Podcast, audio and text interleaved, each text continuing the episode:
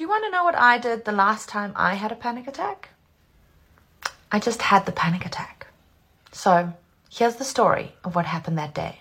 As with most panic attacks, it came out of the blue, and it happened while I was driving. Not ideal, but panic attacks don't wait for the ideal moment, do they?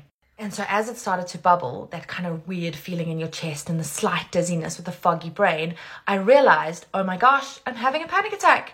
And I just allowed that to be the case. But in order to be safe, I just pulled my car over to the side of the road and sat there and allowed myself to have a full-blown panic attack.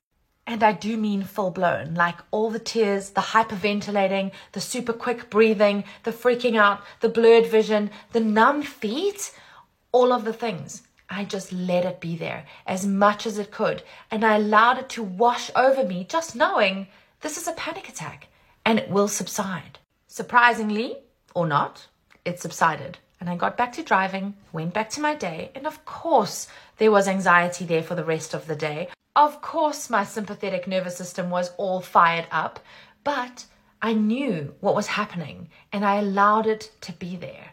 So that's what I did with my last panic attack. What have you done? Shortcast Club.